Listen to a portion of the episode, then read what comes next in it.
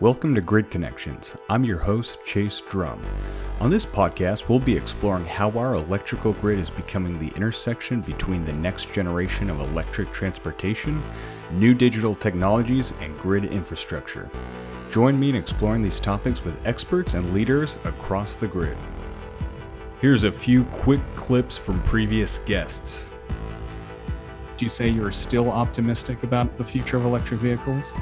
I am optimistic, and in some ways, I couldn't still do this work after 25 years if I wasn't.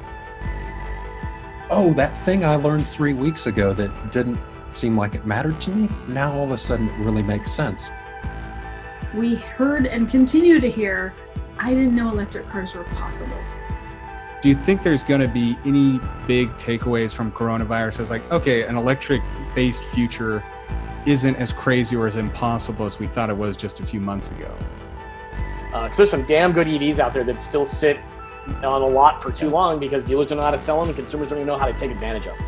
Absolutely. Thanks for having me along, Chase. Thanks for hosting, Chase. Yeah, thanks for having us.